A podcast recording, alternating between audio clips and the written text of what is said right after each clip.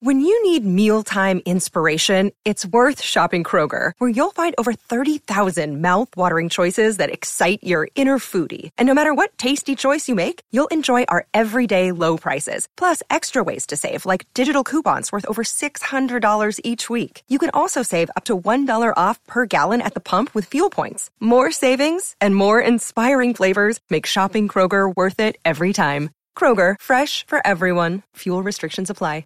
Another day is here, and you're ready for it. What to wear? Check. Breakfast, lunch, and dinner? Check. Planning for what's next and how to save for it? That's where Bank of America can help. For your financial to-dos, Bank of America has experts ready to help get you closer to your goals. Get started at one of our local financial centers or 24-7 in our mobile banking app. Find a location near you at bankofamerica.com slash talk to us. What would you like the power to do? Mobile banking requires downloading the app and is only available for select devices. Message and data rates may apply. Bank of America and a member FDIC.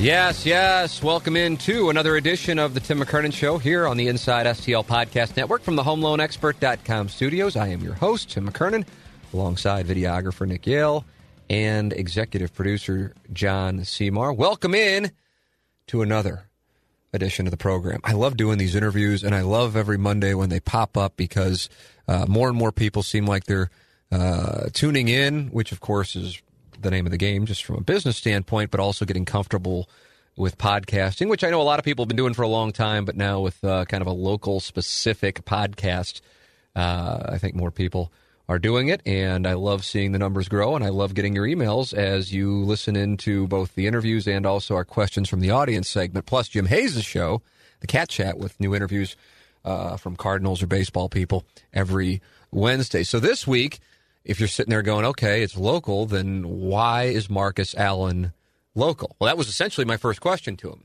Uh, Marcus Allen has been living in the St. Louis area for, I think, about two years. It might be a little less than that.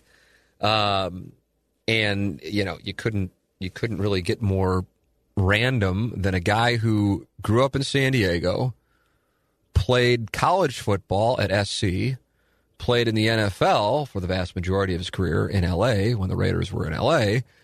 Uh, had his time with the Kansas City Chiefs, and then you would think, okay, he's done. He's in the Hall of Fame. He will now go to pick your, you know, high uh, median income zip code in Southern California, maybe Palm Beach.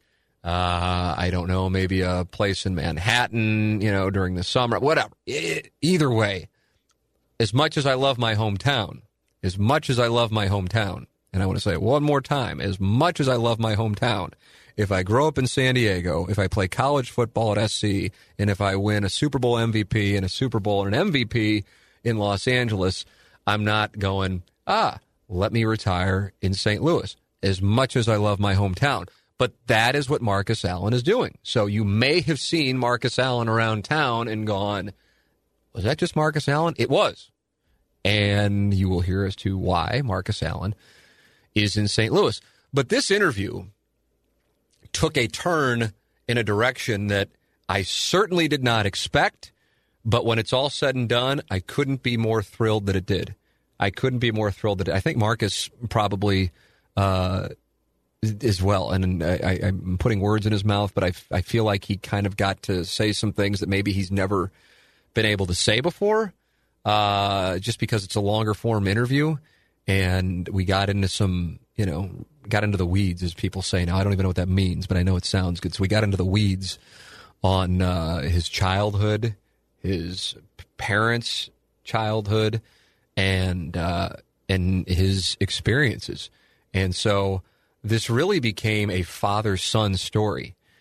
And as Marcus said, he goes, it really it wasn't a part of the story. He goes, it is the story. It is the story. And and candidly, uh, you you know about most likely anyway. You know about you certainly know about even if you weren't even born. You know about the Super Bowl run. If you haven't, it's one of the most famous plays in Super Bowl history uh, when the Raiders beat the Redskins. And you know about uh, most likely his Heisman Trophy because he is on all those Heisman House commercials. And uh, you may be aware that he is passionate about the game of golf. And man, did we spend some time on golf. But uh, the backstory to his success and kind of how I, I didn't even do it. I asked a question and then he gave an answer, and then we took it from there. Um, the the father son thing just incredibly cool, and uh, and and that's really what the interview became about. In addition to a lot of the topics that you would expect us to discuss with Marcus Allen, starting with why are you here? And I'm going to talk about why are you in the HomeLoanExpert.com studios. I'm talking about why are you living in the St. Louis area when you could live wherever you want and you have what, what we thought anyway were no ties to St. Louis. So you'll hear that answer. Uh, so when when we've been able to bring you uh, high profile uh, people from politics and St. Louis area sports with the Cardinals, the Blues, past members of the Rams, and also of course uh, the University of Missouri with Gary Pinkel and Mike Kelly you see Marcus Allen pop up on your podcast and you're going, oh, Tim got a radio tour. The Sea Monster booked it and they mailed one in. That is not the case. I want to make that clear. It is not the case. He came in to the homeloanexpert.com studios. Uh, we had lunch and uh, then sat down for, I think, what went about an hour uh, and just talked it over. And um, just another interview that uh, I think you'll enjoy. And I'm really fired up that you're going to get a chance to hear it here uh, today. So we want to make sure that we thank the sponsors and that I ask you to support the sponsors because without them, these interviews you are hearing every Monday on the Tim McKernan Show would not be possible. It's just the way it is. It's the way the business works. It might sound harsh, but it's fully transparent. It's the way things work. So if you're enjoying the podcast, the way you can support it is by making sure you're doing business with the people you hear advertising on it, such as the James Carlton State Farm Insurance Agency, Triad Bank, Gateway Buick GMC, and our studio sponsor, the Home Loan Expert. Dot com. Home values continue to rise. A strong purchase season means there are a lot of good comps for an appraiser to use. Maybe you took out a loan a year ago that required PMI. It's very possible that you now have the equity to get rid of that PMI and lower your payment. Or maybe you can drop the PMI and cut your term to a 15 or 20 year, keeping your payment the same. A lot of people think they have a perfect mortgage but with interest rates as low as they are, there are always options. Call them today to explore your savings. And you can visit them right now. You're sitting in front of your computer, go online, thehomeloanexpert.com, and see for yourself. Enter in the numbers. And my guess is Ryan Kelly and his great staff at thehomeloanexpert.com can save you money. The HomeLoanExpert.com studios. That is where Marcus Allen and I sat and talked it over. We started off with our golf, which we played a few months ago um, what I feel like is a, a, very unfortunate comparison. He insists as a compliment to a, a former PGA golfer. I think he made the compliment because I was getting in his kitchen and rolling in putts and then staring him down, and so he came over the top with a height reference, which I, I frown upon. And if it were a live broadcast, we would have dumped out of it. But nonetheless, it's in there. And uh, and we talk golf, we talk his NFL career, but really it becomes a father son conversation with not only the Heisman Trophy winner, not only the Super Bowl MVP, not only the NFL MVP, not only the NFL Pro Football Hall of Famer, the St. Louis area resident, Marcus Allen, here on the Tim McKernan Show. Marcus, it's great to see you again, sir. Great to see you too. After we had a great battle on the golf course. Absolutely. I thought you were going to bring that up, but. Uh... but I was I, I I don't know how how you considered your play that day. I thought I was a B.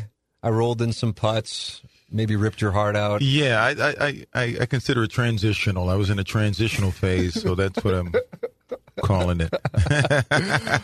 I have had so many people go, Oh, you played with Marcus Allen. What was he doing in St. Louis? I said he lives in the St. Louis area. Yes. And they go, Why does Marcus yes. Allen live in St. Louis? So I finally get to ask the question why is Marcus Allen living in the St. Louis? My area? my wonderful girl has uh, two boys from a previous marriage, and she was raised in um, this area. Uh huh. And so she wanted to be closer to her kids, uh, which I clearly understand, and so I'm here. Yeah. And how how are you liking it? I yeah. like it. Yeah. I like it. I mean, you're going. To, I don't like. The, I don't like the cold weather. Yeah, I don't. I don't like I don't the like fact that I you know, that I can't you know play golf or. You grew up in San Diego. You play in L.A. Yes, now, I know. But I, you know, I had five years in Kansas City, so yeah. So you kind of got got used to the weather. So it's uh, wasn't as bad. You know what's really nice is, and and and was the same thing in Kansas City as well. The people are great. That's what. uh um, I won't say makes up for it, but it certainly makes it bearable. The people are really great out here. But of course, I mean, you know, when you grow up, uh, and some people say that San Diego has the best climate in all the country. So, Right. yeah, when I kind of messed that, but I understand. but there's some things more important than weather. The family. Yes, absolutely. So, So you have how many? You have your two with your. yeah, with Lauren and uh, and I have a one year old. No, excuse me, four year old. Four year old. I was about to say. well, I, no, I was going to say one child. Ah. that's four. I so see. He just turned four. He's a little boy. He's awesome. He's uh, it's it's amazing. This morning, I um, I have a uh, artistic chess uh, set that I uh, put up on uh, downstairs in the basement, and I mean, within minutes, he learned all the pieces. Yeah, pawn. And I told him this is the At castle. four? Yes. And this is the knight, and this is the bishop, and this is the queen, this is the king.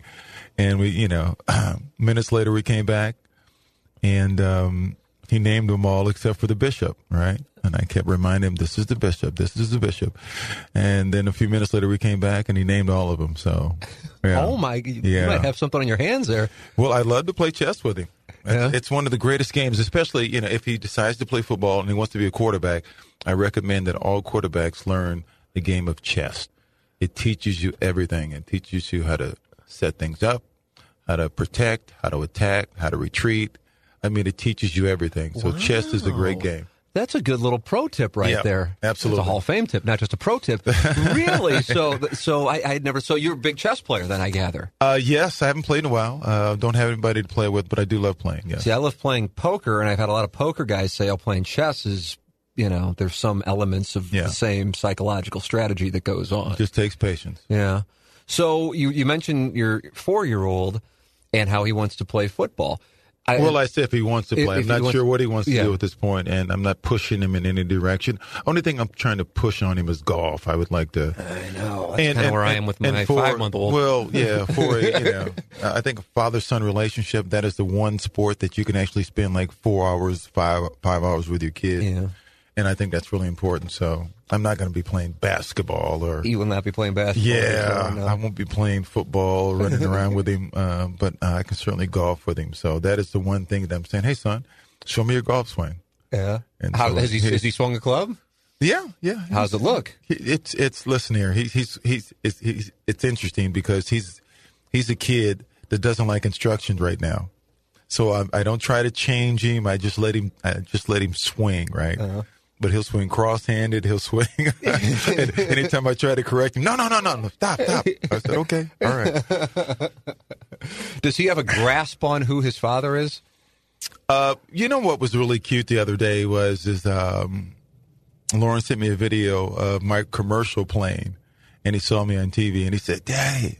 So it's all you know. It's really sort of nice. Um, he sees, um, you know, I have a few trophies around the house and stuff, and he sees those, and you can see that he recognizes that his, you know, that his dad has done something. Uh, he doesn't know to you know the full extent of what his dad has accomplished, but um, I'm actually kind of happy that there's such you know there's so many years between us that he won't ever feel the pressure of um, you know if I had him much earlier. Yeah.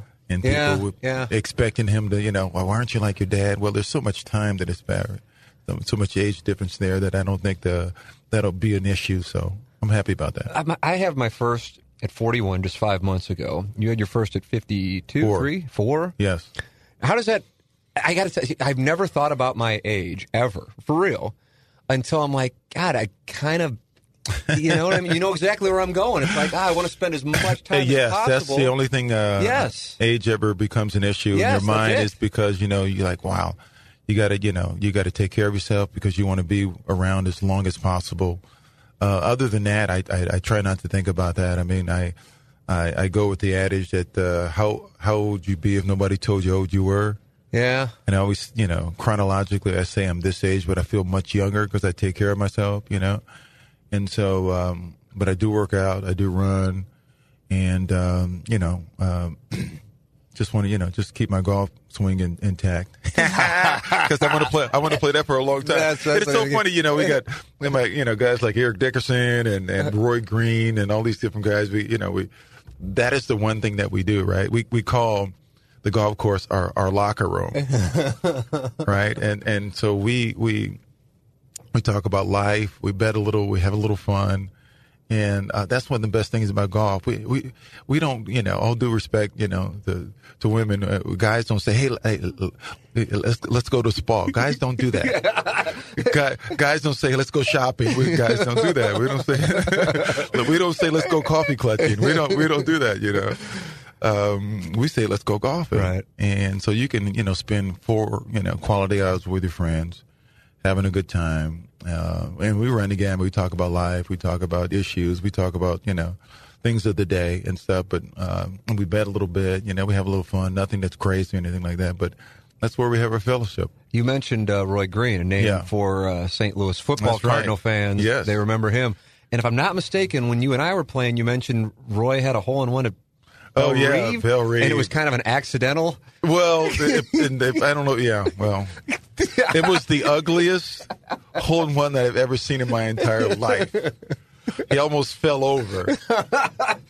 That's how all the but, greats do but it. according, yeah, yeah, well, yeah, most of them usually, you know, swing, finish high. Roy almost literally fell over.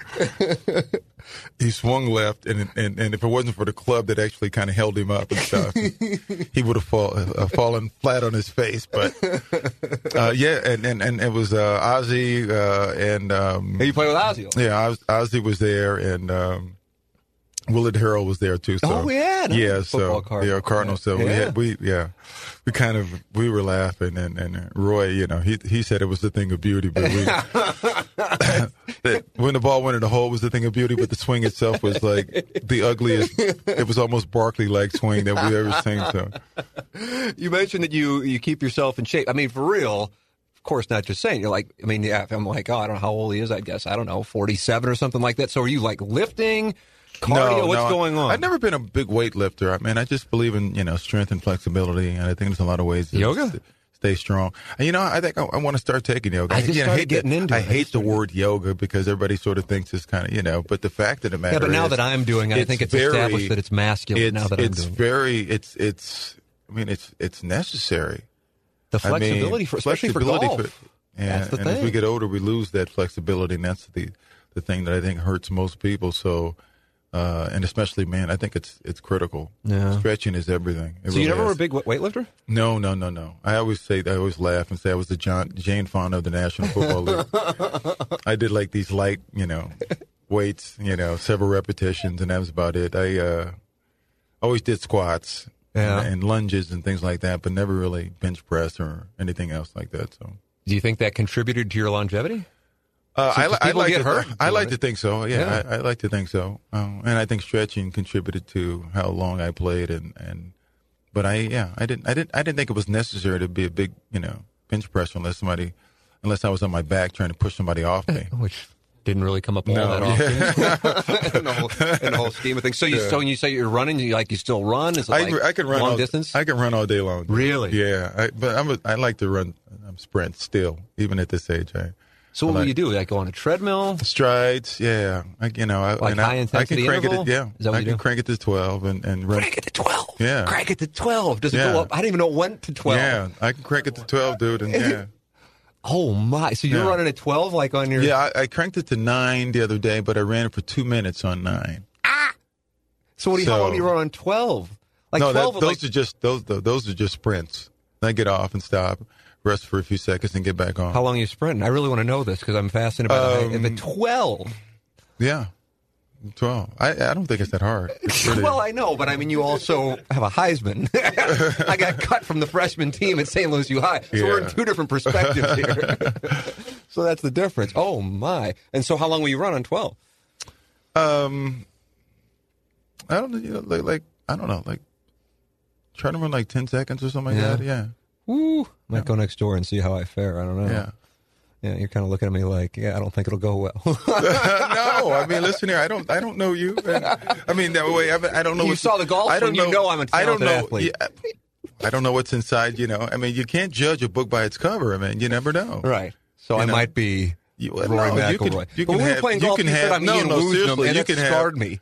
Oh, let me tell you what. I love Ian Woosnam. I, well, I didn't know thought that he- initially, but I'm like, oh, no, Rory McIlroy no, Rickie, no, they're both he smaller was, gentlemen. He was great, man. But He even was, is like five No, two. what you don't know, he yeah, he's five two, but he's a, I know, he's a what stood out to he's me. a monster, dude. I mean, he was amazing to play with, uh, and and he was like this gym rat, man. He was just like he was, he could grind. He I mean, really he look was like a gym rat. He looked like a no, weeble he can wobble. tell he's a great athlete. I mean, you really can tell. Really? I'm, I'm sure he did. Uh, other sports as well, and I, I, I'm sure he was good at it too. So I when you mean, called me Ian Woosnam, that was it a compliment. Yeah, so Put that on the record. Yes, It's, on, it's now absolutely. on the record. I would never Thank- use Ian Woosnam as a negative. No, he was you. awesome. I played with him, and he was great. Yeah, all right, that's on the record now. So you have played with Tiger. Yes. What was that experience like? How many have you done it in? Uh, it was times? great. It was great. It was great playing What are you Tiger. seeing when Uh, you're? Because I'm sure you're looking, going, okay, I want to see what this guy. What makes it so? Like, what stood out when you're like standing next to him doing his thing? Well, um, the last time I played with him at the at, at the Phoenix Open, Okay. and um, I think it was, was two years ago when he was there, and I was really uh, amazed how, how far he was hitting the ball. Uh, I mean, it was it was just kind of it was it was shocking. It was just he was he was hitting the ball so far and so high, and um, uh, then he had backache issues. Right. I mean, end up uh, not finishing the year and stuff like that. But I, I just felt like if he was able to, you know, um, fix his back, and I think given time, I think um, he's going to be outstanding. I've been, I, I told Tiger, this is what I told him. I said, Tiger, I said, I'm, I've been buying TW stock for a long time, and after what I saw, I'm buying more. Mm. And I told him because I think that he, um, and even the tournament um, in, in in in the Bahamas, uh, the Hero Challenge, and, and even after this week, I think um, I still like what I see. It, it was just great the fact that he was able to play all four rounds without any um, apparent uh, problems with his back and stuff. And I think, uh, given time, I think he'll be he'll be great. The game of golf has clearly become a huge part Yes. of your life. You started playing. I love in, it. in your late late 20s? twenties. Yeah. I didn't. Um, I wish I had played earlier. You know, like most kids, uh, didn't think it was cool to play and stuff. Uh, matter of fact, they had this one football player's son who was actually really good. His name was Paul Lowe, who played for the San Diego Chargers. Mm-hmm. Um, he had a son that played golf, and, and I think uh, he ended up quitting playing because everybody made fun of him. Oh, really? yeah, and he was actually a pretty good player. So um, so as far as I, talented, I, I wish that I would have played when I was young. that's what I. So I wonder about these guys because I, you know, a lot of them aren't big guys. We were talking about like Rory and Fowler, but for as talented of an athlete as you are, do you think if you would have been playing in your teens or like some of these kids, kids they pick up clubs like your son's age right now, they just start picking Yeah. up. Clubs. Do you think you could have gotten? Uh, yes. You do. Okay. Yeah. Yeah. I mean, and that's, you know, and it's at the risk of sounding, you know, con- cocky or conceited or whatever. Yeah. I, I, I, like to think that, you know, if taught properly Right. um, and playing at an early age, I would have been a pretty good golfer. So it, so what's the best your handicap has got? Uh, I'm a single digit, like seven, Yeah. but um, I, I think I can be a better player. I mean, I, I, played recently and really played terrible, and, and it, it was okay. Uh, I hadn't played at all, you know, because of the weather. Um, uh, you know, no indoor simulator or anything like that. I just went out there and played um, and hit the ball all over the place. I couldn't get off the tee, was hitting the ball right, and uh, but had fun Yeah. and um, but I but I feel like I'm, I always say this though I I got to learn how to um, play because I know how to win. So I just got to learn how to play because I know how to win. You know how to win. Yeah. No question about that. So you don't have like a TrackMan at home and, uh, No, and no, no, no. I don't have a, a TrackMan at home. I don't know a lot I of could people see you use having those. that. I could see you having that. no, I'm not. I, I believe in the old-fashioned way. Yeah, you don't like. When I was talking about my spin rate, you were kind of like, "All right." Yeah, no, we, get kind of, we get caught up in the, the uh, technical part of golf, and not, the, not the feel part, I guess. You know, and sometimes I think that that's what happens. That golf becomes such a a technical game, and we we sometimes forget about you know our natural athleticism because Mm-hmm. we're so worried about positions and things like that. And and sometimes you have injuries that don't necessarily help you either. You know, Sure. I have uh, a right arm that doesn't straighten out, and I have to compensate certain things on the injury? backswing. Yeah, I, it's, what it's weird is I um, I don't know. 16 years later, I looked up and like, man, my right arm is shorter.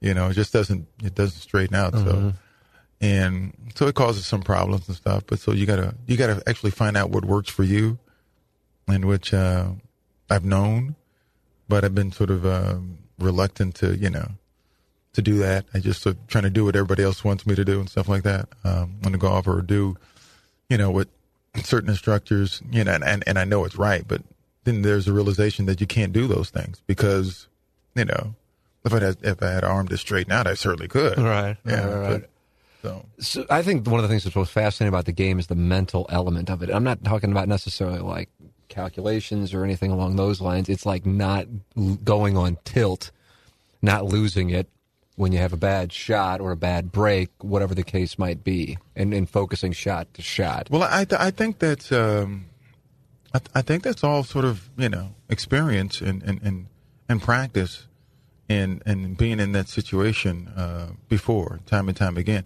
And that's the one great thing about sports, um, especially in football. I I just feel like that was one of the more you know fortunate kids that have always been in the biggest battles, um, in the heat of the moment, with the ball in my hand.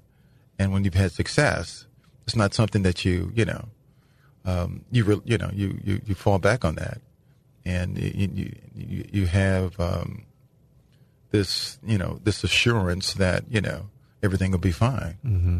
uh, and that's and it doesn't happen by accident. I think you have to be in those situations time and time again, even as a, uh, even as a young person. Now the, the the stakes, are, you know, are heightened because as you get older, you know, they're they're more meaningful. You know, you you you know, you're playing as a kid and. You know, you may have your Pop Warner championship, right? But then there's, you know, you're you're playing in college, and you know, you know, you, you play well. It's a national championship. That's a little different than than that. And then when you go into pros, you're playing for um, the the you know, the world championship, and, and and playing for a livelihood. So the stakes are heightened, but um, you cannot um, look and reflect and say, hey, you know, those things are you know those experiences, those successful experiences, and I had more successful than not. Um, have helped me out. Yeah.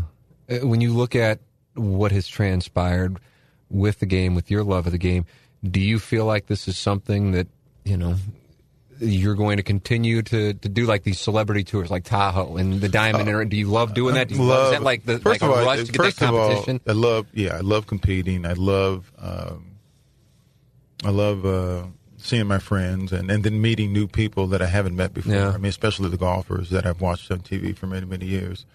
Um, as you said, you know, we talked earlier. You know, I played with Nick Faldo this year. Yeah.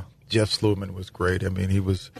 I mean, I've never seen a guy crack more jokes on the golf course. um, but we had, we just had, uh, we, we had a blast. We had, we just had a great time. So I, I just love the environment and I, lo- and I love competition. I love being outdoors too. There's nothing like, you know, golf is, you know, is out there with Mother Nature and you, you got to love that. So So you've gotten a chance to play. I mean, I think you've played the best courses in the country. I would imagine. yeah, Yeah. So, if I may, sports talk radio cliche question: Your Mount Rushmore, your Mount Rushmore of golf courses Oh, in the. United States, and I delayed it to give you a little Wow, time. that's a that's a to- tough one. Uh, you've played Augusta. I would imagine that's on there, but maybe that's not fair. Pine Valley, Okay, uh, Shinnecock. Shinnecock. You, now you got that one last spot. I really liked Oakmont a lot. I mean, Yeah? it was yeah, it was it was it was tough, man. It was uh, is it, is it just four or is it five? I don't know. Well, if you want to add something to Mount Rushmore, what am I going to do? I'm going to come over there and do anything about it. yeah, that's uh, I don't know. Cypress was pretty good. Yeah, I was about to say yeah. anything in the uh, Monterey Peninsula. I didn't know Yeah. if something would stand out there. Yeah. Yeah. Is it, do you ever get nervous when you're playing in front of those groups of people? Because people come out and watch. No, when I know? when I first started, I did. Yeah, but now you're cool And with it? when oh yeah. You ever yeah. hit anybody? Um, uh, yeah. Ah! I've only hit um, only. I hit Vince Coleman once. Vince Coleman. Yeah. This is like this is like 1980s Cardinals. Yeah, yeah, I know. football and well, that's Cardinals. why I mentioned it because everybody would know it here. Yeah, right? Absolutely. hit- Oh, it was my I hit- guy growing I up hit Vince Coleman. Coleman, man. Didn't mean to.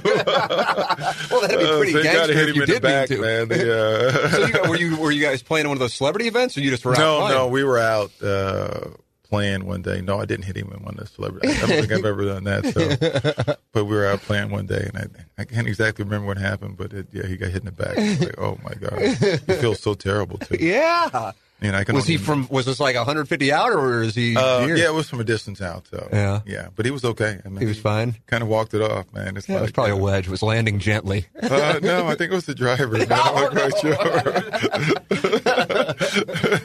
but he was okay. So. Oh man! so I was I was curious because I go to Las Vegas a lot talking about poker. I play a lot of poker in the World Series of Poker, and I love Las Vegas. Your franchise, one of your two franchises, Yes. Moving to Vegas. What do you think about that? You think it's going to be a good thing, bad thing? I think it's going to be a good thing. Um, now, initially, I mean, I, I, felt like, uh, like most, um, I think Raider fans that they belonged in, in Oakland, and and then if they didn't go to Oakland, I always thought they belonged in Los Angeles because they, because they had history there.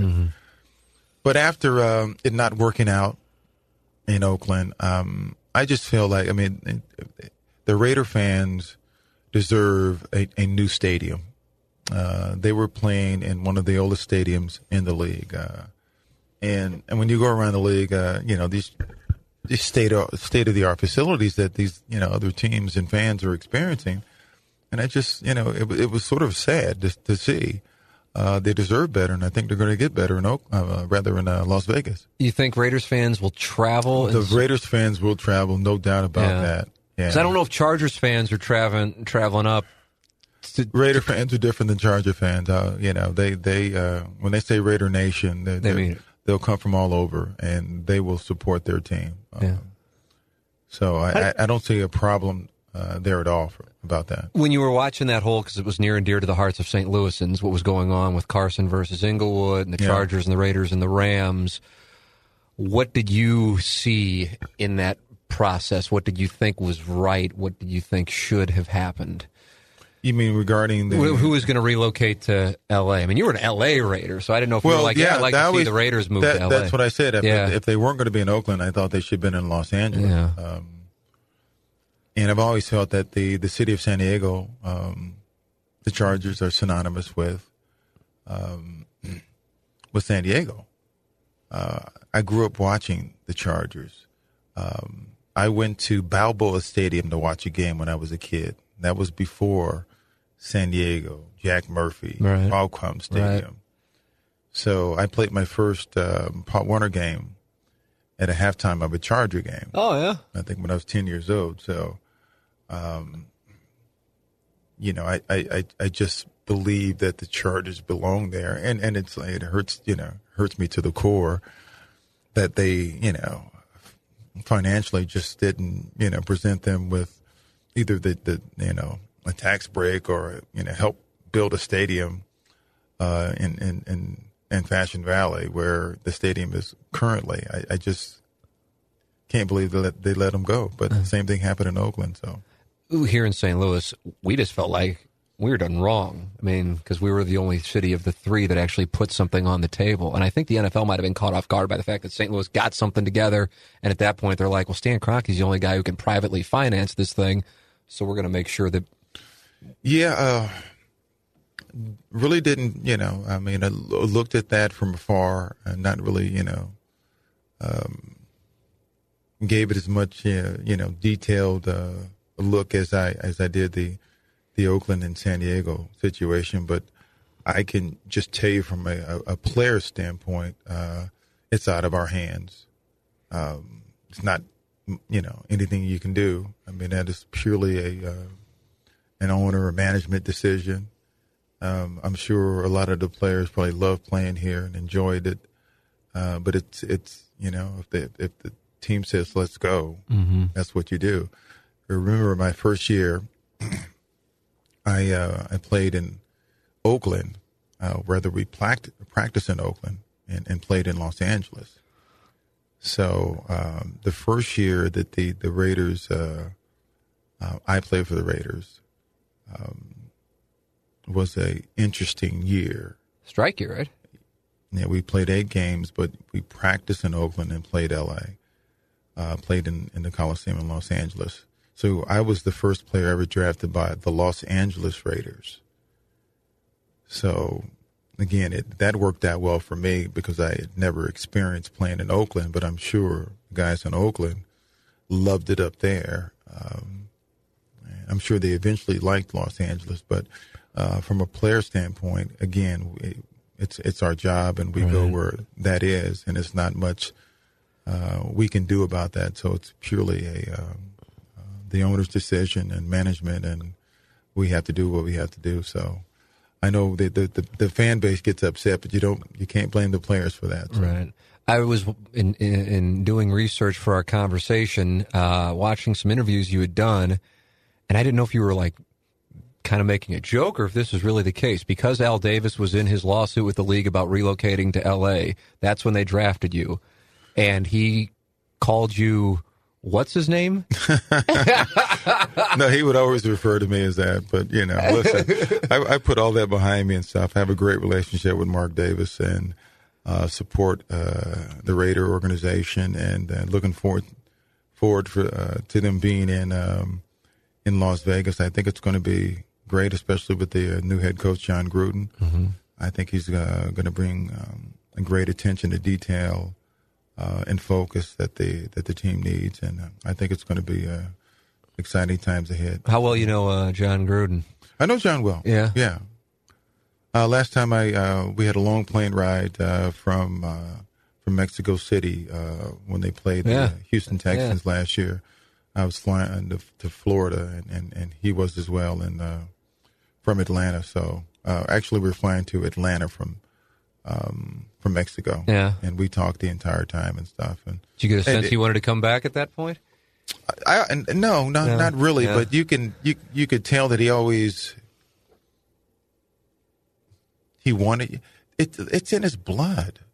I mean, there's some guys that are just coaches and, mm-hmm. and teachers, and that's what Jon is. Yeah. He's a coach. Yeah. And um, you know, and people wonder why would you want to come back? You know, you got this, you know, this cush job on uh, Monday Night Football, and and and why would you do that? Because he's a coach. Yeah. That's what he loves to do. Yeah. That's Dick Vermeil. So, we had that here in St. Louis. Yeah. He took a bunch of years off, came back, won a Super Bowl. That's, I always look at Cowher. I see him on the CBS do. set, and I go, God, that guy's got to come back. But I don't know if he's going to at this point. Yeah, but I, yeah, what happens that it, it, seat becomes very comfortable, and, and yeah. there's not a lot of pressure. Yeah. And um, you know, I don't, you know, I don't know why guys do it, but there are certain guys, and they're just different breeds, that are just coaches. They love to coach. They love to teach. They love to inspire. Um, they want to go out there and win. They want to, you know, they want to challenge other coaches and uh, and the opponents. And um, some of those guys, um, it's just in their blood. Thank you for listening to any episode of the Tim McKernan Show, but in particular this one with Marcus Allen. And as I say over and over again, and I know I've been saying it on the radio for years, and I got to keep saying it on the podcast because it's the truth. Uh, if you don't support the sponsors, the podcast may cease to exist. So please make sure you support the sponsors. Give them a call, do business with them. And and with this one, you got to do business with an insurance agent anyway. Might as well do business with one who is supporting the podcast and is locally based. And that's what James Carlton State Farm is all about. 314 961 4800. 314 961 4800 or online at carltoninsurance.net. If you're in front of your computer right now while you're listening to this, go to carltoninsurance.net right now and just get a quote to see what the good word is. And there's a good chance the good word is save. You can save money. Ask yourself a question What's my insurance company doing for me? Then go check them out on Google and Facebook and see what they're doing for others in your community. The good news is you probably already have the product that James offers. The bad news is if you're not with James, you're without question sacrificing service and likely paying too much. That's why when you go on Facebook or Google reviews, you see the kind of reviews James Carlton gets because of the service. Most insurance agents can offer you some kind of arrangement but nobody can duplicate the caliber of service and ability to save like James Carlton can. 314 961 4800. That's 314 961 4800. Or go online at carltoninsurance.net. If your insurance costs a leg and an arm, call James Carlton, State Farm. You uh, you did some broadcasting, right? Did you Yes. did you like doing it? Yes, I did. I did. Uh, I end up. Uh, my last gig was with uh, with Fox College Football. Really enjoyed that and stuff. But you know, when I had my, uh, my when I had my son, it's it just changes everything. Yeah. Just like, and then when you have him as late as you do, you don't you really don't want to be anywhere but home. So, Yeah. yeah. That's pretty cool. So let me let me go back to you getting your start in San Diego. Yes. When you were playing, you started out baseball guy, but Yes. also playing football. Yeah. Were you just in a completely different world than everybody else on the field? Was like people coming around to watch? Hey, I got. And I'm talking about Pop Warner. I'm not even talking about high school yet. Like people are like, this kid is a freak. Uh, well, no, I don't. I don't. I don't think that anybody uh, came out and, and, and looked at me in particular uh, because my first position was cornerback, and um, I played defense. And um, after uh, you know a few attempts, um, the team running my, the ball my way, and they were unsuccessful. I didn't get very many looks. so uh, I, I, I, I'd like to think I was pretty good, and I was pretty aware, and I had an understanding of the game at, at an early age already. Um, and again, uh, anything that came my way, I I took care of. So as a result, I didn't get a lot of looks. Um, my my uh, that season, right? My second year, I actually got moved to running back, and I think I ended up scoring thirty touchdowns. oh my! How many? do you recall what was on the schedule that year? How many games were there? Uh, I don't know, but I scored a lot. I, I scored a lot of touchdowns. I don't remember exactly, but I do remember the the number. Uh, I scored a lot of touchdowns, but um, never played running back again. After that, I always played defense. Um, I really enjoyed hitting people. Uh, I really enjoyed like uh, intimidating people uh, because the guys that I watched were like Jack Tatum and um, you know Johnny Robinson for Candy Town. I mean, I watched you know all those guys uh, in the AFC West when it was Right. it was amazing um, with the athletes that were coming from all the different colleges then uh, a lot different from the the old NFL and stuff. And it was really sort of exciting. And but I I, I played um, I, my first position was cornerback and I said I was Lem Barney. That was one of my favorite players.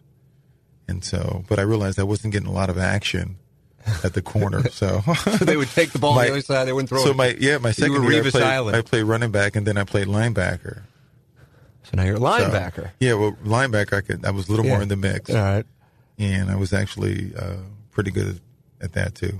Made a lot of tackles, and and then you know you sort of just kind of like a, you know, linebacker's a good position to play because it's a lot of fun, and um, you you get into you know you get involved in a lot of plays, and then so that's what I played for the rest of my uh, Pop Warner career. But you get to, but you get to high school, and if I'm correct, Well, I'm a safety then. I'm Now you're safety. I, I start off as a linebacker, and then I move to safety. But something happens with the coach, and you quit. Correct? Well, the coach, um, his name is Vic Blair. He's no longer with us, but he was, you know, when I look back, he was one of the guys that uh, I appreciate. Right? Didn't always like him, but I ended up loving him when I, you know, uh, left high school um, because he was tough. He was tough on me, and he made me see something that I did I didn't see in myself. You know, we all have blind spots. What was he trying to make you see? That uh, that I should play quarterback, and that I would be good at quarterback, and that I had to put you know um, helping the team before my own individual goals. And so he told me to go play quarterback, and I didn't want to. So, but I went under center anyway, and I fumbled the ball eight times in a row on purpose. And so he kicked me off the team right there. He says, "Get out of here." Wow. And so I go, you know, I go in the locker room, take my my pads off, and take a shower, and I go home. And every step I'm taking, I'm saying, "Boy, my, is my dad going to be upset about this?" You know, I'm one of the best players in San Diego. How dare my coach do this, right? So, if, you know, I go home and um, dad isn't there yet. So finally gets home, and I told him, and he says, "Well, that's between you two. Oh, oh, Another great lesson, right? yeah. Didn't rescue me, so I had to uh, I had to go back and apologize, and uh, got reinstated, and ended up playing quarterback. And the way things happened was is that um, I, even, even though I played quarterback, I got recruited as a defensive back to USC.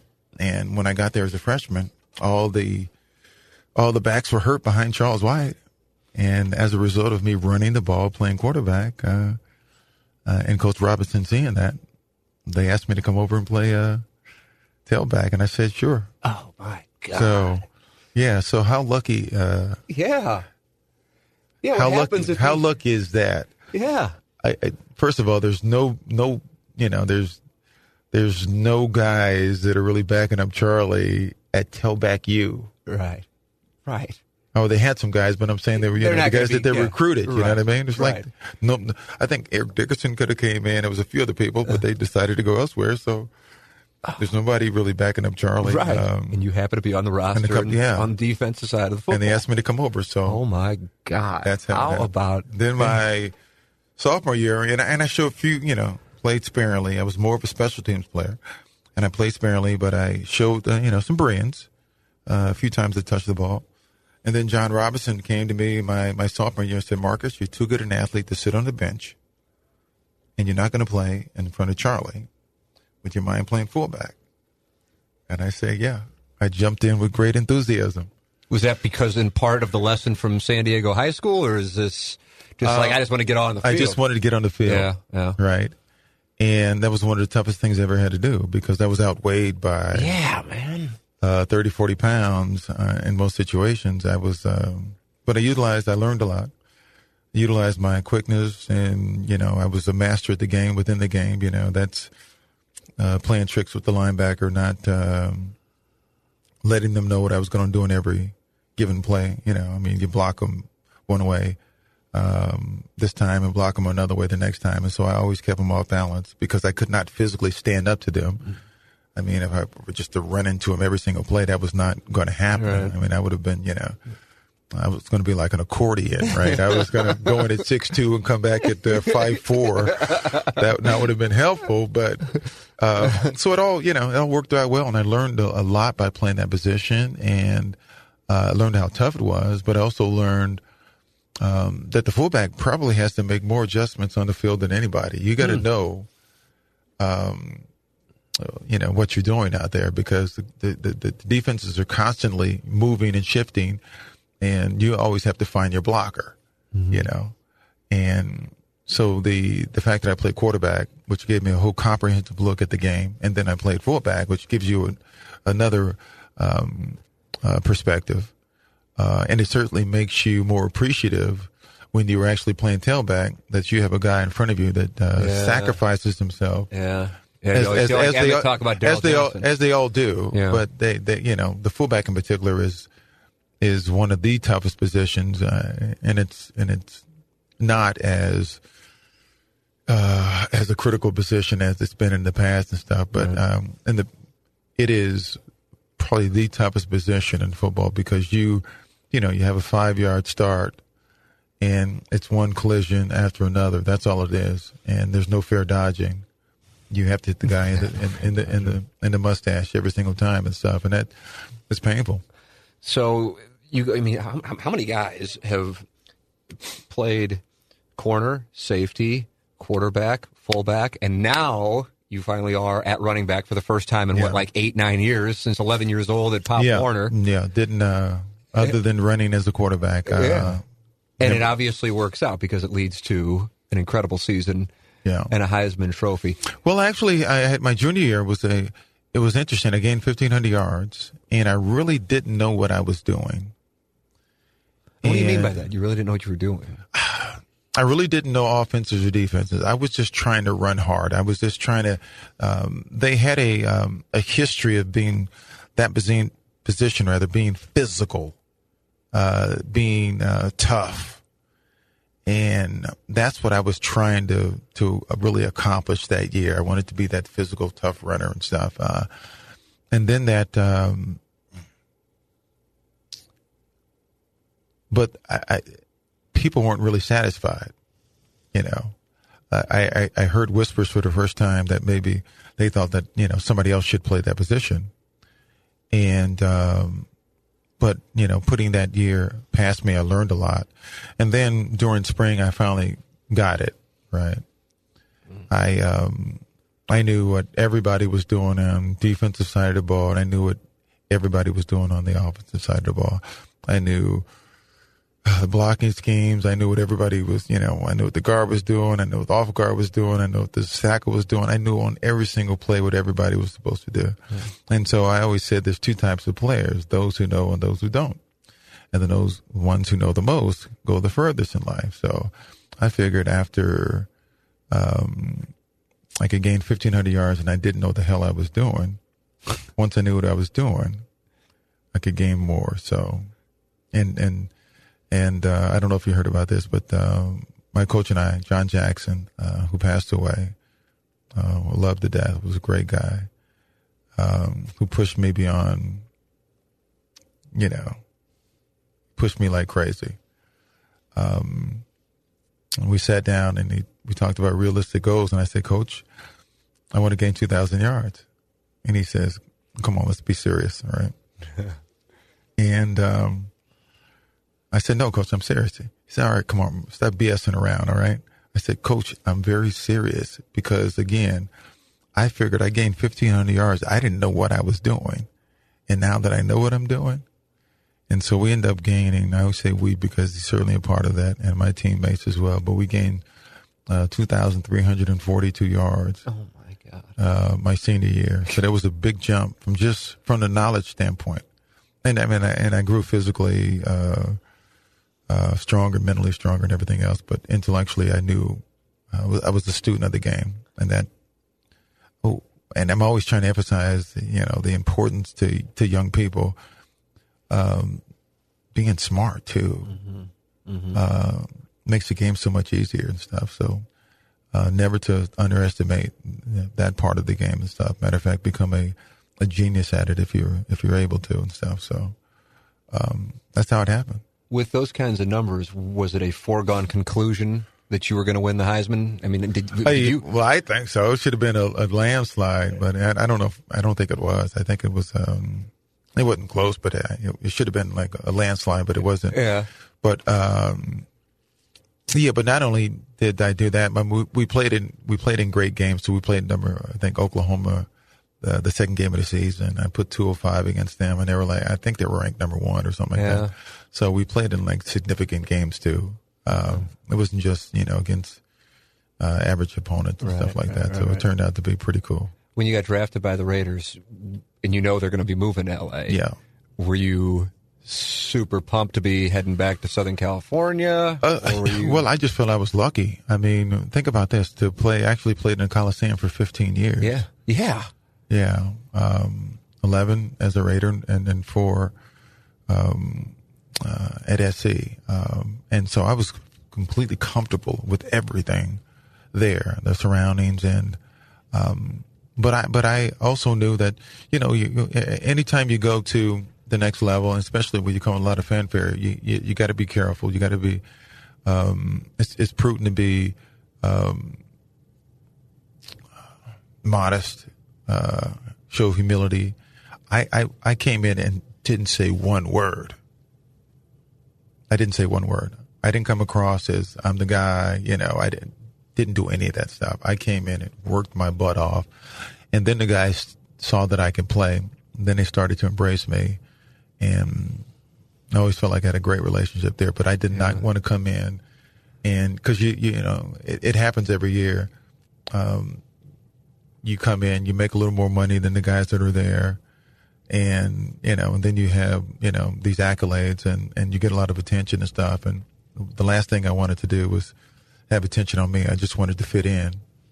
And um, that happened to work out well my rookie season. So yeah, rookie season was great. Next year, Super Bowl year. Yeah, and it's a signature play You've discussed it with me. We're off the air. I've seen you discuss it in interviews, but the, the thing that you always say is you felt like it was a metaphysical Yeah, it's hard to it's hard to uh, describe other than just time travel. So, for those not familiar, it's when Marcus Allen heads to your left, cuts back, and then it seems like I think you were touched by damn near everybody on the Washington defense. That's for real. No, I don't Or think at least any. reached I don't, out, yeah, they I reached out. Yeah, I don't think anybody touched me except, except for Ken Coffey, who almost had the ball after I made the initial turn, and, and then when I burst up the middle, um, it was it was just. Can you picture any of that moment? Like, oh you take yourself yeah, back. it. Um, I, I I tell people that I can everything slow down.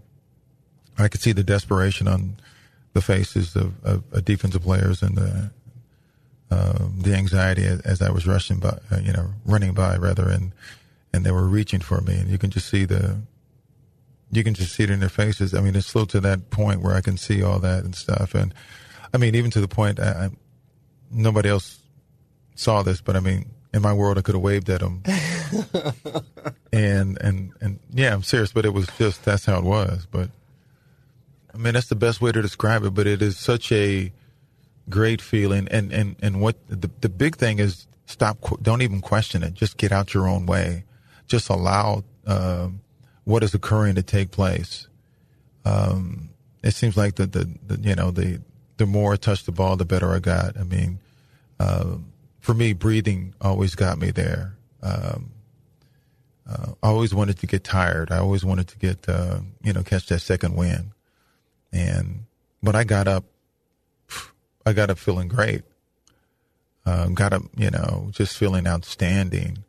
I had probably one of the best night's sleep you can ever have uh, before one of the biggest games you can ever have. So, um, went to the stadium. I don't know if you know that story, but went to the There was, there was a rental car issue. yeah, but the rental car and stuff. I bet our audience hasn't heard this, but I was doing my research. I go, So- oh my God, Marcus almost didn't get into the building. yeah, it was weird. Um, I, I, this is my first Super Bowl. I don't know any better and stuff, but we had rental cars while we were there that week. And where was the Super Bowl? That Super Bowl was in. It was in Tampa, That's what I Florida. thought. Okay. Yeah, at the old Sombrero, I think. old Yeah, Sombrero. Not, the new, not the new Raymond James That's right. Stadium, but um, we went. Um, Odis McKinney and I, after eating breakfast, and I think after our team meeting, you know, guys go to the stadium either on buses if they want to go early, or they catch cabs there and stuff. And we had a car, so we took the car. All right, so we pull up to the stadium, and um, pull up uh, towards the uh, parking attendant, and I said, "Excuse me, ma'am, um, I'm driving. Otis is in the uh, passenger seat." I said, "Excuse me, uh, uh, where do the players park?" And she says, "Well, do you got a parking pass?" I said, "No." She says, "Well, you can't get in." I said, "No, no, no. Seriously, man. This I'm, I'm, we're playing today's game, and uh, so I need to I need to get in the, get in here." She says. I'm sorry. Uh, if you don't have a parking pass, you can't get in. I said, "Excuse me, man. Seriously, Now things seriously, just got real. I'm playing in today's game, and we need to, you know, we- we're playing. I'm one of the players. We play for the Raiders and stuff." She says, "Listen, I don't care who you play for. if you don't have a parking pass, you can't get in." So I looked at Odis, and we backed the car up and pulled it against the curb. And uh, I mean, it was just mental telepathy, man. Uh, he looked at me, I looked at him. He grabbed his bag, I grabbed my bag, and we took off running to the locker room. Left the car there. And to this day, I don't know what happened to it. so I get into the locker room, and there are guys that are already there. And guys have their routine. Some guys are playing cards. Uh, believe it or not, some guys are smoking cigarettes and stuff. And guys did that back then. and um, and I just I was just kind of like walking around, smiling at everything. I went out to pregame warm ups and came back in the locker room, and I remember just uh, just smiling all the time and uh, doing player introductions. I, I, I, I ran out there. Um, I was introduced, I think, second to last. After, and then there was Plunkett, and I, I- I just don't remember my feet ever touching the ground. I just felt like I was gliding the whole time. Really? So Wow. Had you felt And I- that way at other times over your career, whether it be at, Oh, at SC or yeah, no, no, actually, it, yeah. I mean, I felt that, but this just this was different. Super Bowl, man. Yeah, this was just different. It was just, uh, I, it, it's weird. I, I felt it from, put it this way, you feel that on the field, right? I had the feeling in the locker room and pregame and everything else. Do you understand? So All right. that's so. yeah. I and I had that feeling when I got on the field after the first carry, after a few carries and stuff. But this was like It was it was it was earlier, and so um, I I remember the first time I think I touched it, I fumbled the ball too, and I, I remember it rolling away from me very in slow motion, and I can see the Rozelle like in slow motion Uh-huh. rolling away and stuff, and and uh, Frank Hawkins jumped on it, and I think I I looked up. I mean, I mean, I just looked at him. It was like, it was no big deal. It was like nothing was a big deal. It was like, I just, you know, most I think guys would have panicked. They would have fumbled the ball the first play. Absolutely. they touched it, man. It's Yeah. like It sets a and the coach would have like. Get him out of there, or have it have a talk with you. It's like hey, you can't do that. Like, I just like nobody said anything to me. I just kind of like walked walked back to the huddle like it was no big deal, and then the rest was sort of like history. None of us will ever experience this. Only 51 other people have experienced it to be a Super Bowl MVP, win a world championship in the NFL. Yeah. Can you take me back to that night in Tampa and what you're experiencing? Ronald Reagan's on the phone with Tom Flores. Yes, he called me a secret weapon. Uh, how Yeah, the Russians wanted to dismantle me and stuff like that. That was that was great. The other thing um, I remember, I think my I remember my parents getting interviewed uh, by Phyllis George. Um, that was out of all the things, uh, that was like the most meaningful. Wow, that says a lot that that's the most meaningful. That oh, stands out. that's the only thing that really sort of mattered to me. Um, my game check was zero. Um, Wait, wait, I don't understand. well, I, I, my game check was for zero dollars because I brought my entire family. ah, there. all right. I was about to say, I didn't know if something was going And on. and um, so you bring, you know, and it didn't matter what the cost was and stuff. I they had to be there. I wanted them there, so um, it was not only um, my uh, mom, my brothers, my sister. It was uh, it was you know my I think my aunt, uncle, and you know people that really were you know impacted my lives in such a positive way. My grandmother, I think. I mean, I I can't remember, but I think they were all there, and um, and so that was the most meaningful to me and stuff because I always wanted to honor my parents, you know, and as a parent now, you you know we. I always hear the word sacrifice, and I go like, "Well, I, I'm never going to use the word sacrifice. I'm not sacrificing. I'm doing what I'm supposed to do. The day I decided to have a child, I'm doing what I'm supposed to do." And my parents did that with alacrity. You know what I mean? They did that with great enthusiasm. Mm-hmm. They were always there. My when I look back and reflect, it's like, guess who's my little league coach? My dad. Guess who was the uh, team mother? My mother. You know.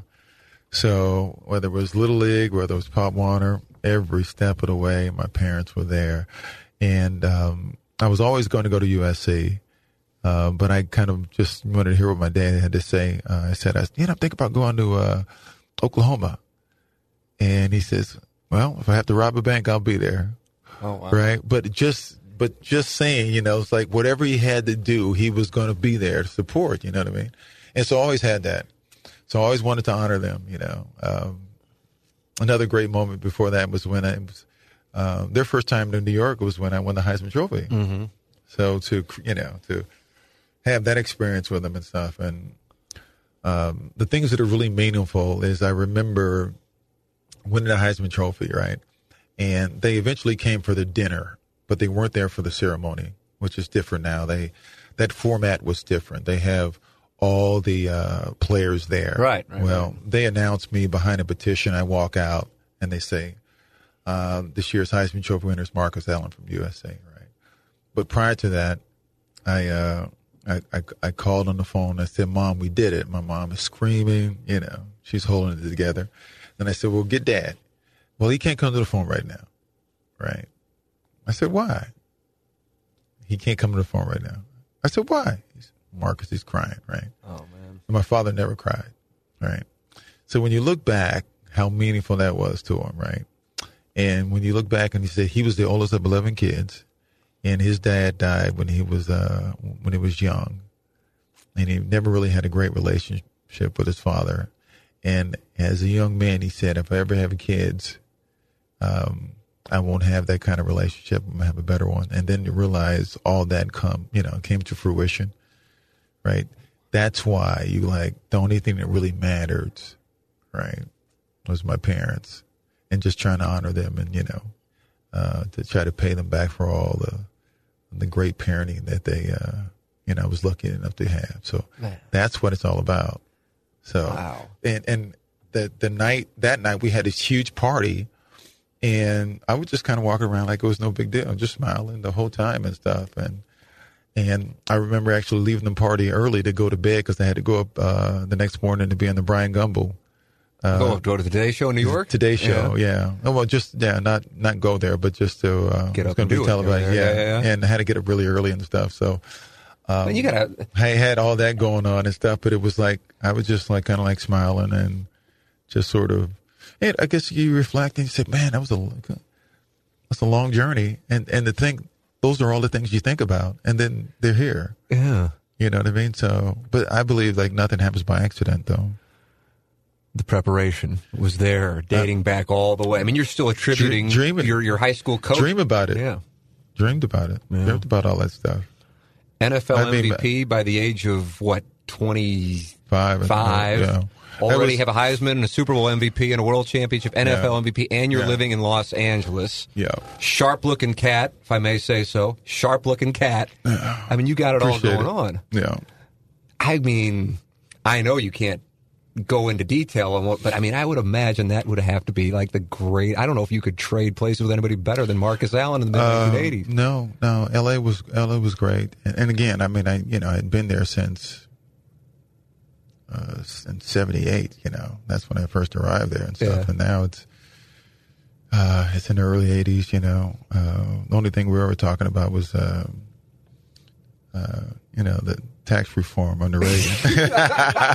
that's kind of a joke because they didn't think nobody Oh, talks man. about politics. Not we were we were I'm talking gonna we were talking about Wall Street Journal stuff, man. That's what we talked stories. about, man. I want to know what was going on. I know we, I'm not going to get it, but I want to know what was going we, on. No, we were yeah, we were in the Wall Street Journal kind of things, man. We were trying to Oh, like I can't imagine. I mean, we were I- trying to we were trying to make sure we bought you know bought apartments, man, and, and, you know, and, and, Oh, I don't believe and, a minute of this. renting renting them out, man, so we can build a.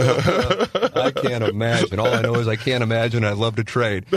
So you're you're with the Raiders. You're own in LA. Things are going well, and, and here comes Bo Jackson. What was what was that experience like? You got that was well it was not it was not only him everybody wants to think it's just him but it was it was dickerson it was yeah, yeah, yeah, yeah, yeah. it was yeah. Roger Craig. It was a number of guys. And Yeah, yeah, and it was like- all, like- it's like building a and fantasy it was, football And it was all roster. de- designed sort of to I don't know to to not play me. I don't know why. yeah, let's not play this really good guy. I don't get that. and and and yeah, it, it, listen here. It, it it it was strange. It was strange, but but but I was um, through it all. I was still a great teammate and stuff. And um, I admire the restraint you're you handling you this will right now. you will you know. Teammates never said anything bad about me. I was always a great teammate. Right. So. What was it? Did you get along with with Bo and your friends with Eric? Yeah, I get, yeah, I Yeah. get along. Eric's best friends. Right. Bo and I get along all the time. Right. We see each other and stuff.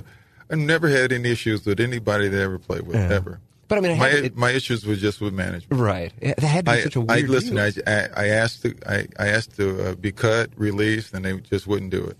Why? Uh, don't know.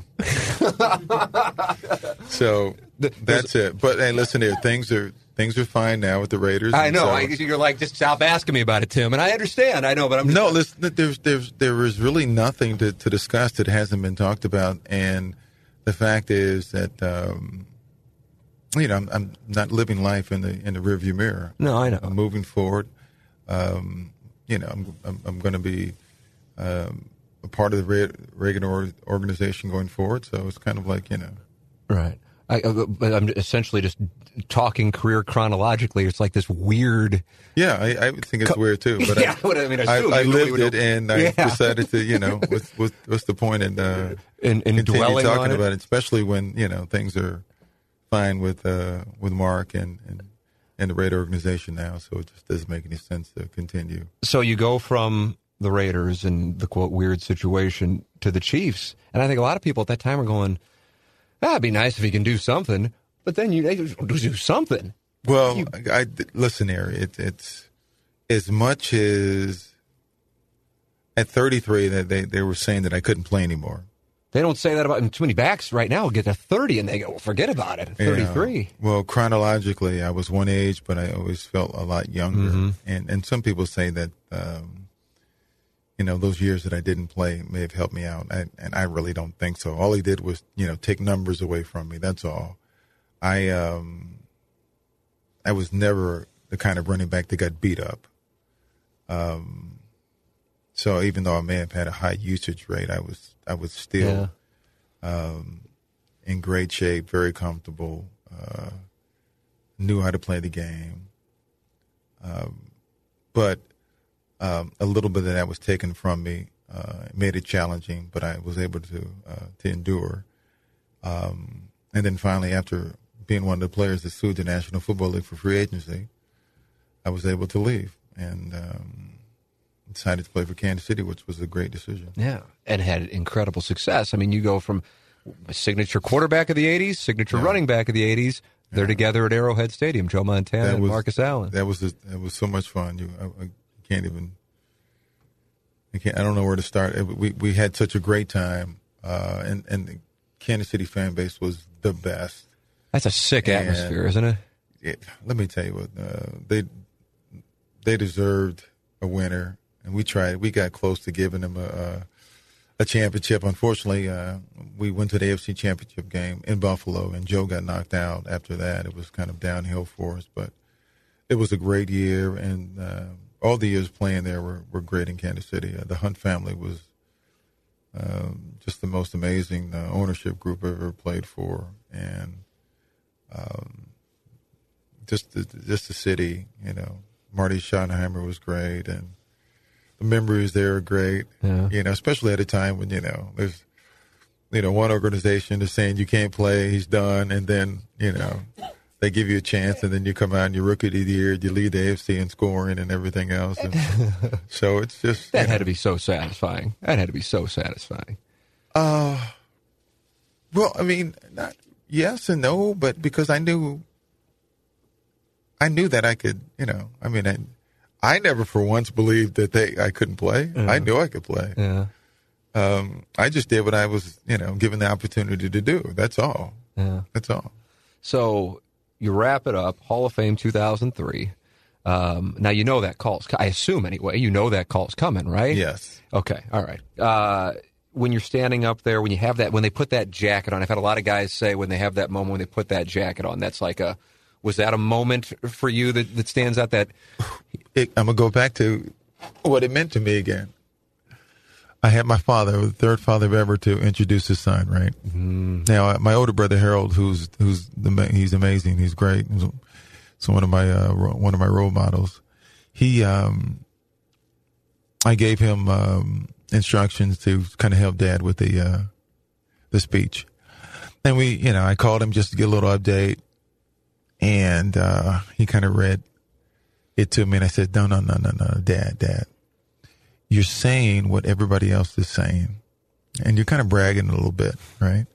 And I can understand you're proud and everything, but Dad, what they don't understand is the father-son relationship." I said, "This is what I want this to be about." So he got up there and I guess he revised it and he got up there and he just did an amazing job. And it really had nothing to do with football, which was probably the most important thing to me. It just had, you know, growing up and, and, you know, being a good son and, and, and having a close relationship with your father and investing in your kids. And this is what you get when you, you do that kind of thing. Um, so it, that's, that's, that's, and I just looked at him. I said, Dad, that was great. Yeah. Right. And, and, nobody else, everybody else was clapping and stuff. And I just looked at him like, Dad, that was great. Thank you. That had to be the best. So, that had to be the best. Well, again, when you think about, here's your father standing there, right? I mean, honestly, do you think that he um, would be there when his father dies at a young age? He's the oldest of 11 kids, right? And what I didn't tell you was that he ended up leaving um, Texas uh, because he was going to hurt his stepfather for putting his hands on his mother, right? So he ended up leaving and him going to San Diego, joining the service, right?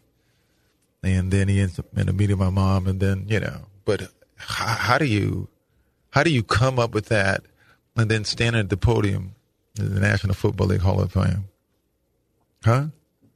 How do you how do you how do you how, do you, how does that happen, dude? Wow. So I mean, you that's- think you, that's- you see That's you, the American dream. That's, you think the- about you think you got to think about the journey. I did not get there by myself. I mean, I had by the grace of God, I was I was lucky enough to be born to some great parents. You know what I mean?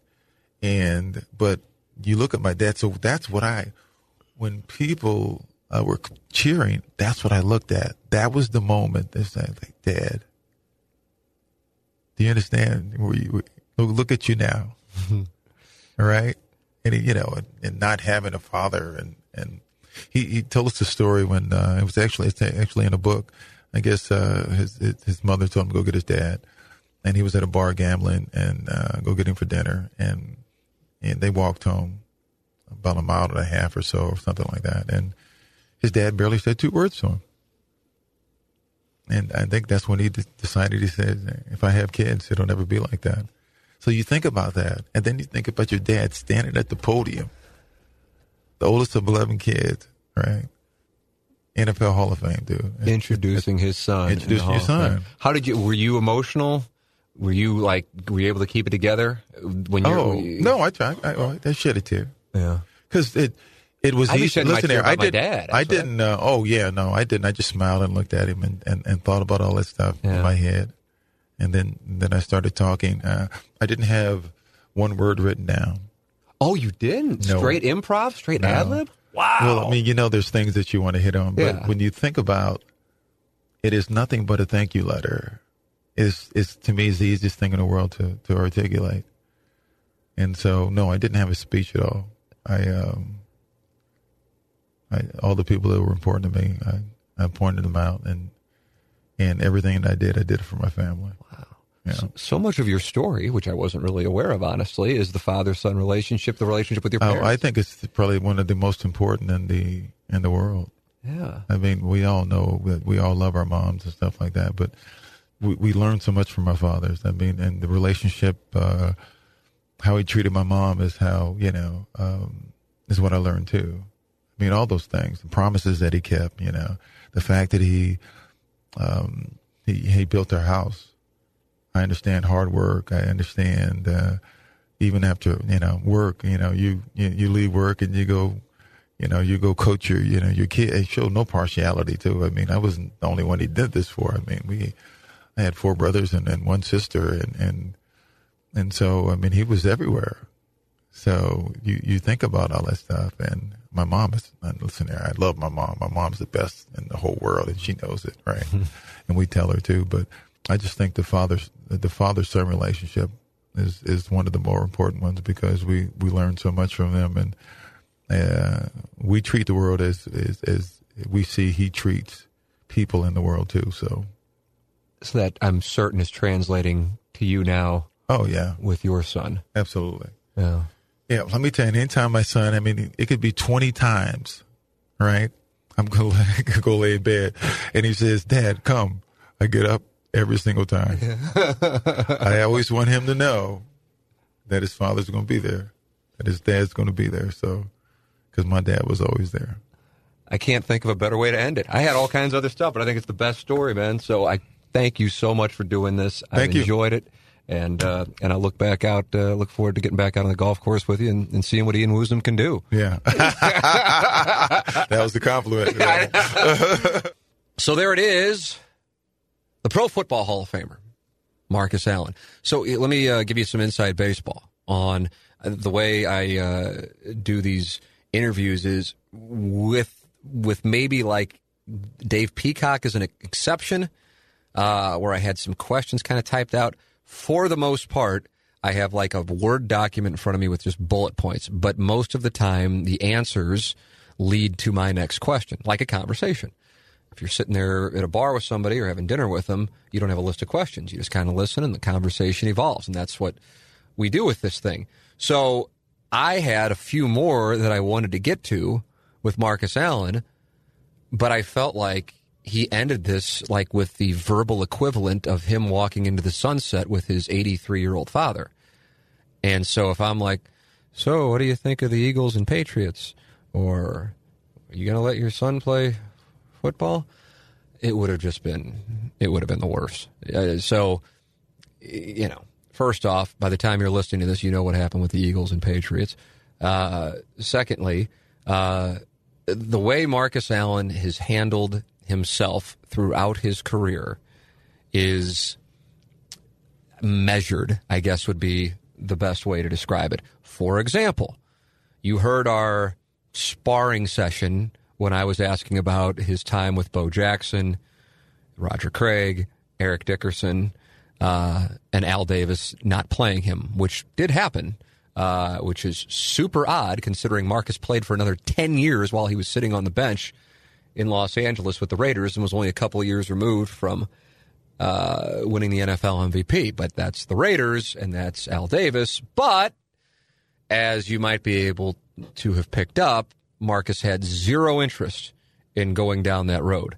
Uh, now, if you watch like, um, you know, a football story on the NFL network, and they've, of course, done one on Marcus Allen, he certainly gets into it. There is a famous interview with Marcus Allen and Al Michaels uh, during Monday Night Football where Marcus Allen you know, conveys his confusion, disappointment, frustration, whatever word you want to use for the fact that he isn't playing. So my read is this. Well, first off, it was crystal clear he didn't want to talk about it.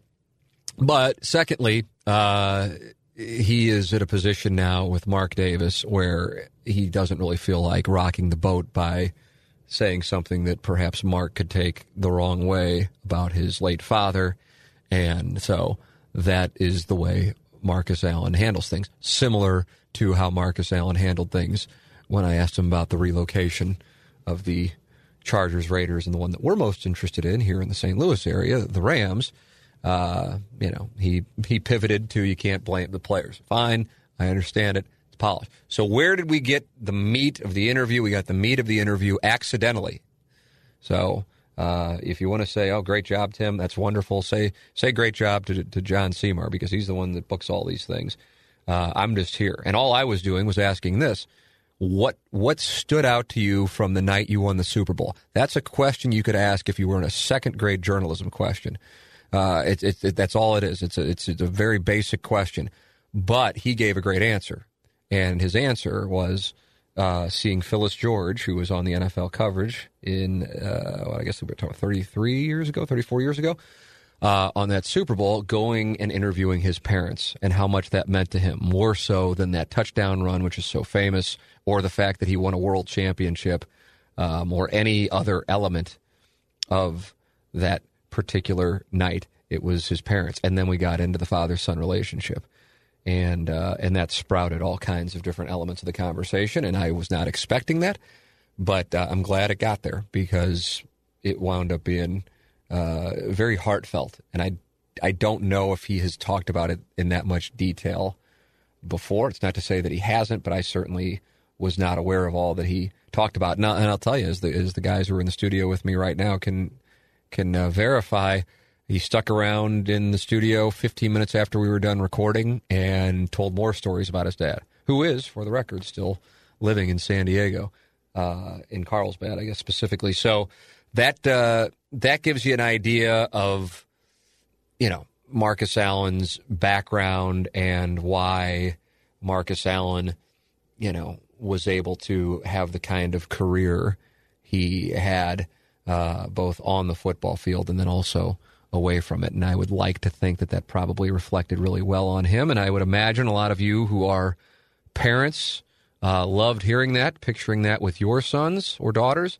Uh, and perhaps some of you uh, who still worship and love either your current relationship with your father or the memory of your father loved hearing a guy who truly, I mean, I, I don't, I don't know too many in the NFL ever had it all more than Marcus Allen, and you can hear in his voice uh, from his standpoint. It's a he. He actually said it when we got done. He said, "I could have been born to anybody, and who knows what would have happened, but I was born to Mister and Mrs. Allen. How lucky was I?" I mean, that, that was off. That was off camera, but I don't think he would mind me sharing that story. So uh, that's that's what I got out of it, uh, along with some incredible you know, Raider and Chief and USC stories. Uh, the father son uh, spine of the story is what I think will stand out to me most from the conversation with Marcus Allen. As always, enjoy your feedback. Email me at tmckernan at insidestl.com. And if you have not listened, and this is the first time you are listening, take a look at all of the previous interviews. There are some good ones in there because we have been lucky enough to have some great guests in the homeloanexpert.com studios. We thank all of our sponsors, thehomeloanexpert.com, James Carlton State Farm Agency, Gateway Buick GMC at I-270 McDonald Boulevard, online at stlouisbuickgmc.com, and Triad Bank, all making this podcast possible. Thank you to videographer Nick Yale. Thank you to executive producer John Seymour.